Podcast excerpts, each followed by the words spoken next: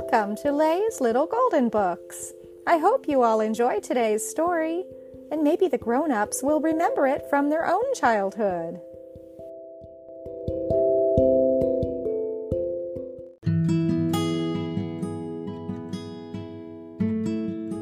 Jenny's New Brother by Elaine Evans, a little golden book. Jenny wondered what her baby brother would be like. Sometimes she thought she couldn't wait another minute for Mother to bring him home from the hospital. But other times she was afraid everything would be too different once he was home. Jenny hoped baby Jonathan would be her friend. She had all her favorite toys ready to share with him. As Jenny was helping Grandma set the table, Mother and Daddy walked in. How happy Jenny was to see Mother again! And she was very anxious to see baby Jonathan. He was all wrapped up in a blanket, Mother smiled and opened the blanket for Jenny to see. Jonathan was sleeping. His face and hands were so small that he looked very fragile and helpless. He wasn't like any of Jenny's chubby baby dolls. He's very tiny, Jenny whispered.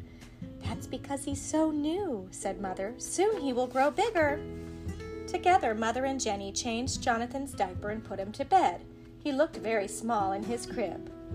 Then Jenny and Mother and Daddy all sat happily together while Grandma served coffee and milk and cookies.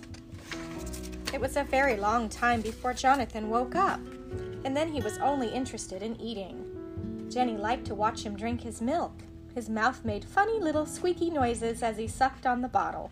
Sometimes Jenny helped Mother by holding the bottle. I wonder if Jonathan likes me, Jenny said. He doesn't even smile at me. She felt a little disappointed. Jonathan was certainly too small to be her friend. Jonathan really can't see very clearly yet, Mother said, but in a few weeks, when he can see better, he'll learn that you are a very special person. Then, when he begins to smile, he'll smile at you. One day, Jonathan did smile at Jenny. Then it was much more fun to do things for him. She liked to powder him and give him his bottle.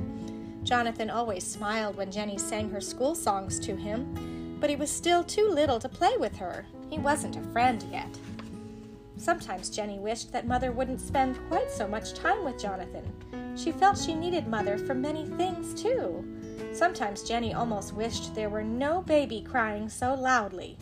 But Mother and Daddy always told her how happy they were that they had her, too. Jenny felt proud because she knew she was very special to them. Jonathan was getting stronger and stronger. One day he could sit up without the pillows. Now Jenny could roll a ball to him, and he could roll it back. Now she could read him some of her favorite storybooks. Why can't we just show him how to walk? asked Jenny. His legs aren't strong enough for standing yet, Mother replied, but soon he'll be a real friend for you, Jenny.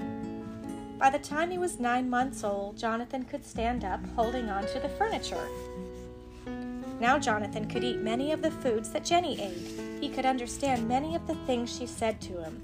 Soon he could even say a few real words like mama and bye bye. Sometimes Mother let Jenny and Jonathan take a bath together. Did Jonathan splash? But what fun they had! Almost like friends.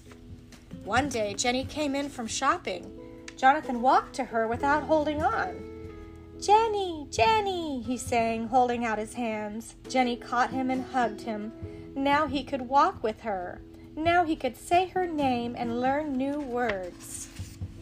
Now he was her friend. The end.